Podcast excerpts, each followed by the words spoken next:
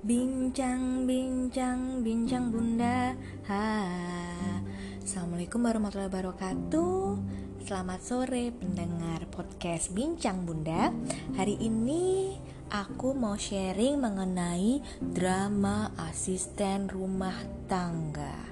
Nah para bunda semua yang pernah memakai jasa ART atau asisten rumah tangga, saya yakin ya paling enggak satu dua kali pernah lah mengalami yang namanya drama ART ini. Kalau buat bunda-bunda yang tidak pernah memakai jasa asisten rumah tangga, wah bersyukur sekali ya nggak perlu ngalamin drama ART. Tapi bagi kami, termasuk aku, yang mau nggak mau suka nggak suka butuh jasa ART ya harus diterima ketika terjadi drama pada asisten rumah tangga. Nah, kali ini aku mau sharing gimana caranya meminimalkan drama ART. Jadi, aku akan menjelaskan beberapa hal yang sebaiknya para bunda tanyakan atau pertimbangkan ketika akan memilih pekerja via penyalur atau yayasan.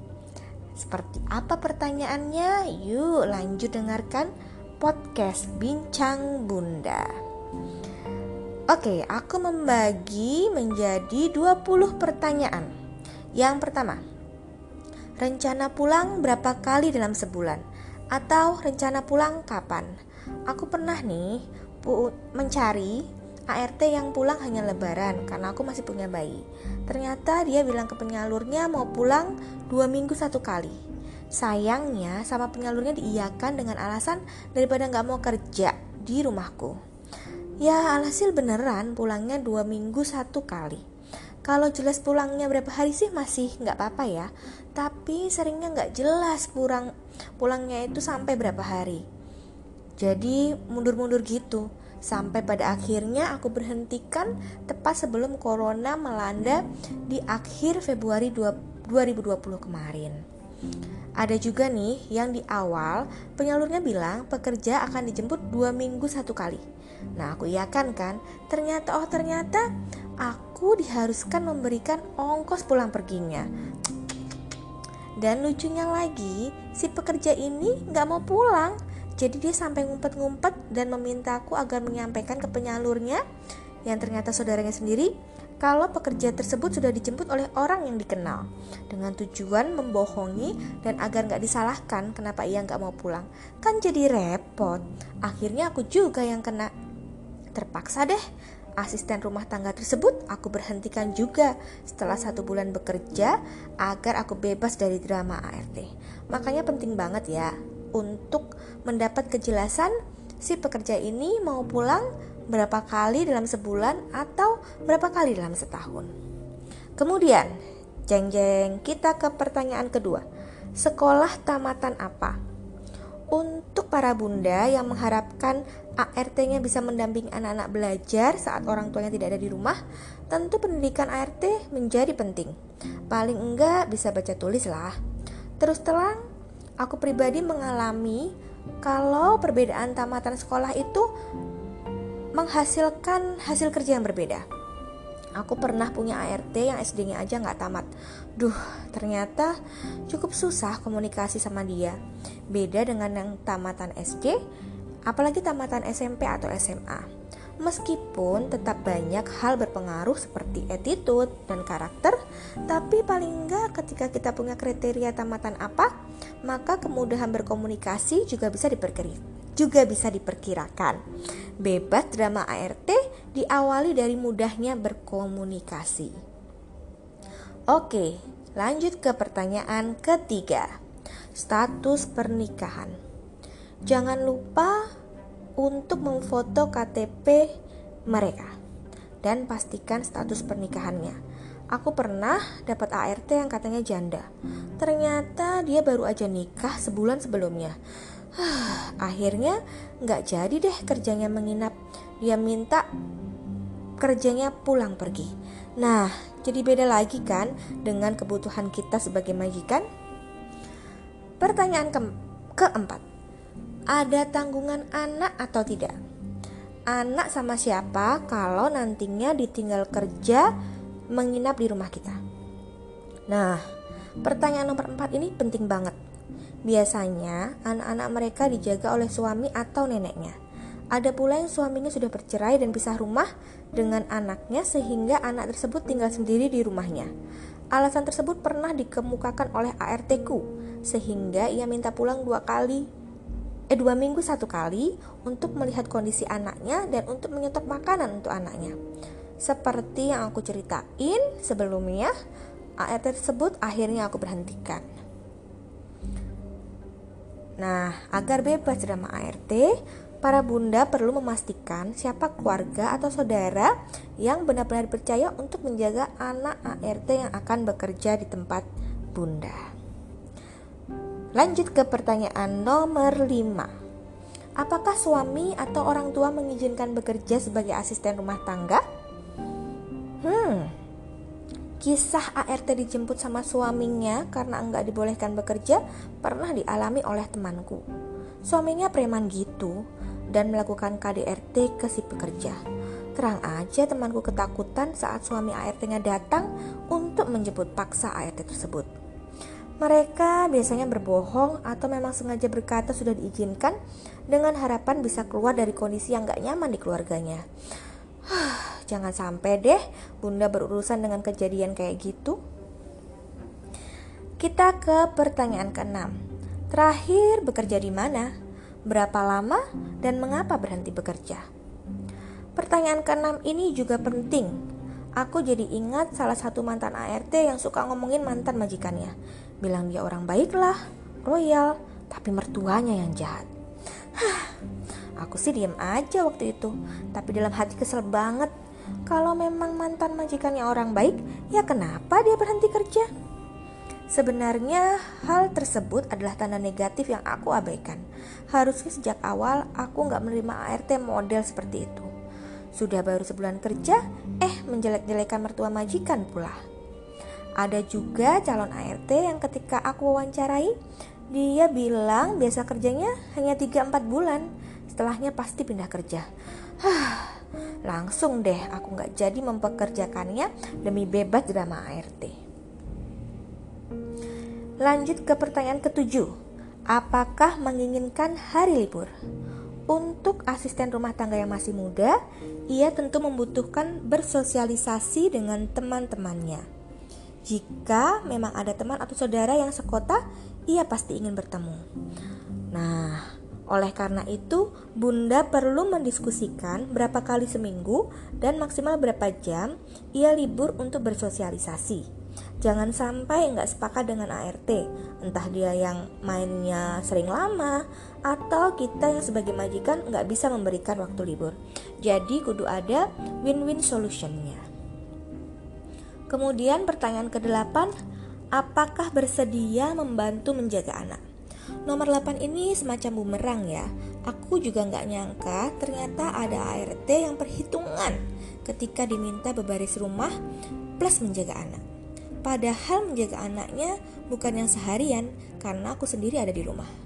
Tapi ternyata banyak ART yang ingin jelas di awal apa saja pekerjaannya.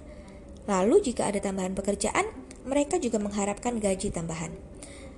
Tapi ada juga kok ART yang baik yang nggak perhitungan dan mau saja kerja serabutan asal gaji yang Bunda berikan juga sepadan. Oke, pertanyaan ke-10. Eh sorry, ke-9. Apakah bersedia membantu menggendong bayi saat ibu harus mandi, sholat, makan, dan sebagainya? Nomor 9 ini masih terkait dengan nomor 5 Ternyata ada ART yang perhitungan ketika diminta membantu menjaga bayi. Dia berharap digaji setara babysitter jika harus memomong bayi. Bila para bunda membutuhkan bantuan ART tersebut hanya sesekali, perlu, perlu ditegaskan pula berapa lama menjaga bayinya dan ngapain aja tugasnya. Jika bunda harus keluar rumah dan meninggalkan bayi untuk dijaga asisten rumah tangga, tentu harus ada perhitungan khusus sebagai pengganti uang lelah. Kita lanjut ke pertanyaan nomor 10. Apakah bersedia mencuci tanpa mesin? Ada loh asisten rumah tangga yang nggak mau mencuci manual, maunya pakai mesin. Bukan ART ku sih, soalnya di rumahku pakai mesin cuci. Kalau di rumah bunda nggak ada mesin cuci, perlu dipastikan mau nggak ART-nya mencuci manual. Sama halnya jika kita punya mesin cuci, juga harus dipastikan ART-nya enggak gaptek, gaptek banget. Sehingga bisa membuat mesin cuci kita rusak. Kalau perlu, tempelkan alur cara menggunakan mesin cuci agar ART enggak kebingungan. Oke, kita lanjut ke pertanyaan nomor 11. Apakah bersedia menyetrika baju sekeluarga?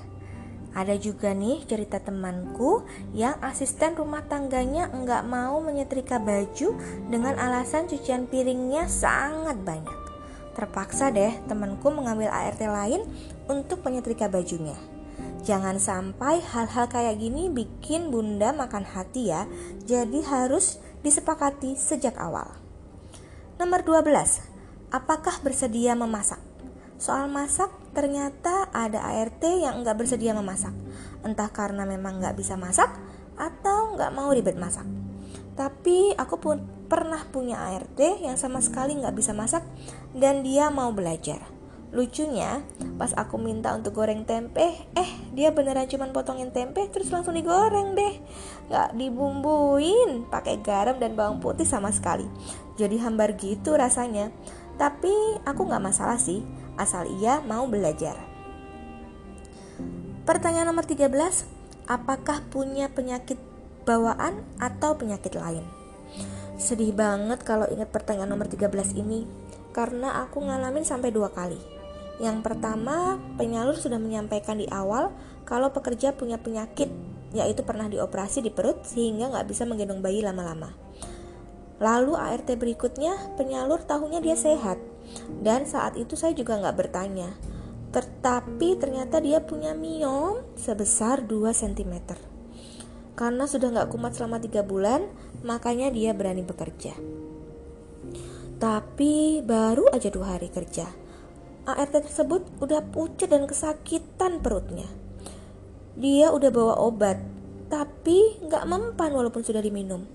Akhirnya aku terpaksa pesan gojek untuk mengantarnya ke rumah sakit. Ternyata benar, nyerinya baru hilang setelah disuntik dan menggunakan obat anti nyeri yang harus dimasukkan via anus. Setelah kejadian itu, aku mengobservasi selama beberapa hari dan memang masih sering kumat walaupun bisa diatasi dengan obat yang diminum. Sayangnya, dua minggu kemudian kumatnya menjadi-jadi sehingga harus masuk rumah sakit lagi. Kedua kalinya kumat sampai menggigil, kan aku jadi ngeri sendiri. Akhirnya diantarlah oleh supir saya ke dokter umum, tapi tempatnya tutup. Lalu dibawa ke apotek, eh nggak ada dokternya Akhirnya dibawa ke klinik dan harus disuntik lagi.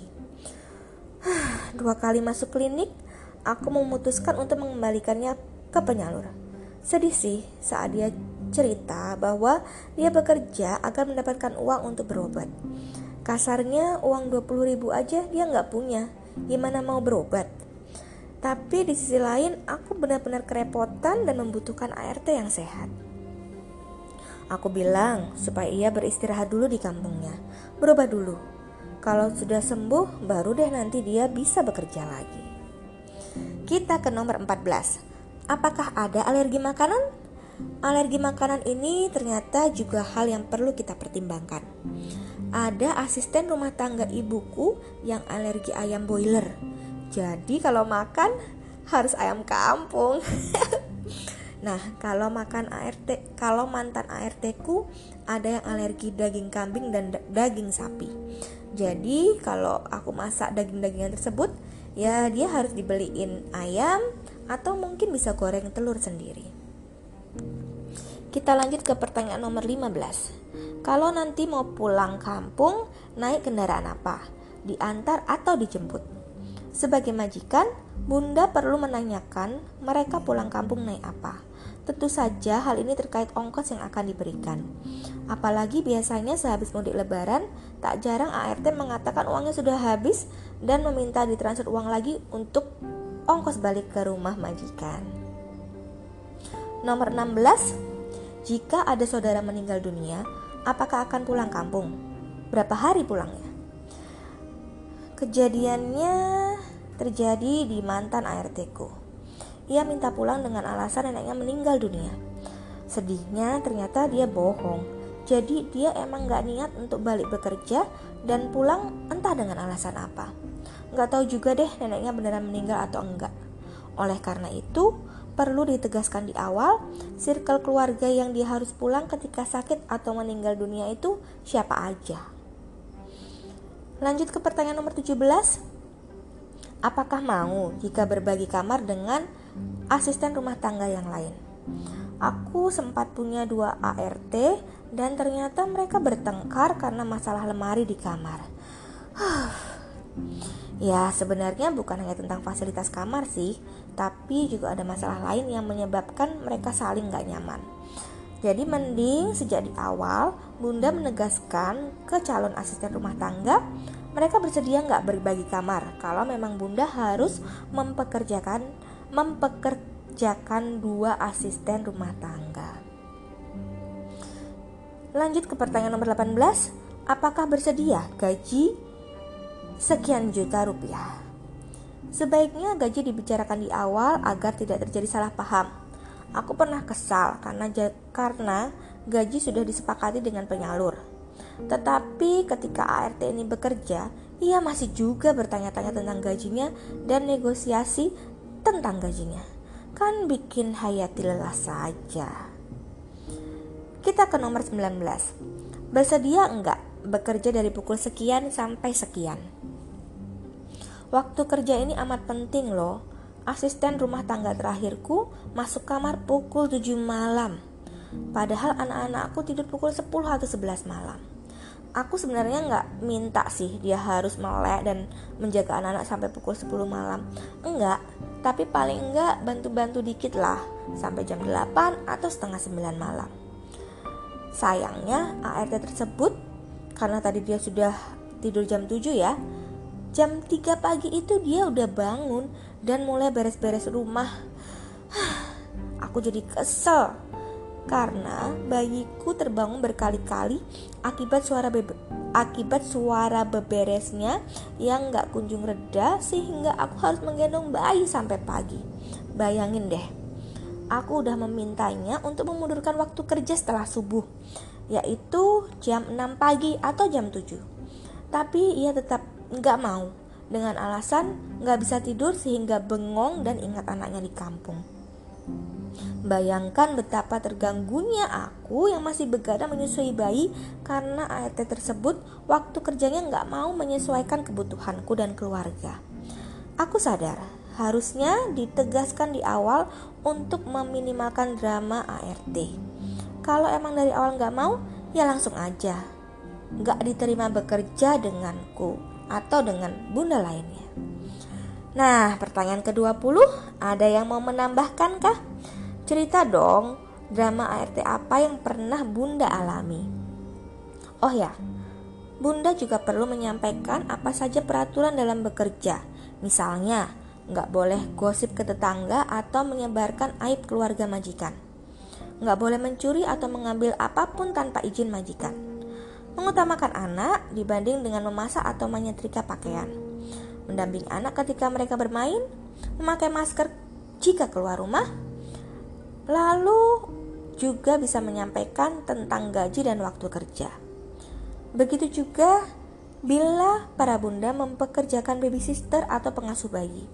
Bunda perlu memastikan apakah pengasuh tersebut sudah tahu cara yang baik dan benar memandikan bayi, mencairkan ASI perah, dan cara mensterilkan botol ASI perah. Bunda juga perlu menegaskan hal-hal apa saja yang menjadi concern jika dilanggar. Misalnya, ART ketahuan berbohong, ketahuan mencuri, ketahuan berkata atau bersikap kasar pada anak. ART perlu tahu bahwa kita tidak bisa mentolerir hal tersebut. Bahkan kita akan melaporkan ke polisi jika sampai terjadi. Oh ya, biaya asisten rumah tangga yang sakit juga perlu diperjelas. Apakah ditanggung atau tidak oleh majikan? Atau dibagi dua tergantung besarnya biaya. Perlu dijelaskan pula sakit seperti apa yang ditanggung oleh majikan. Alhamdulillah, saya sudah sharing 20 pertanyaan yang bisa Bunda sampaikan atau Bunda tanyakan sebelum mempekerjakan asisten rumah tangga. Semoga podcast Bincang Bunda kali ini bisa meminimalkan drama ART para bunda semua. Terima kasih. Wassalamualaikum warahmatullahi wabarakatuh. Bincang, bincang, bincang bunda. Ha.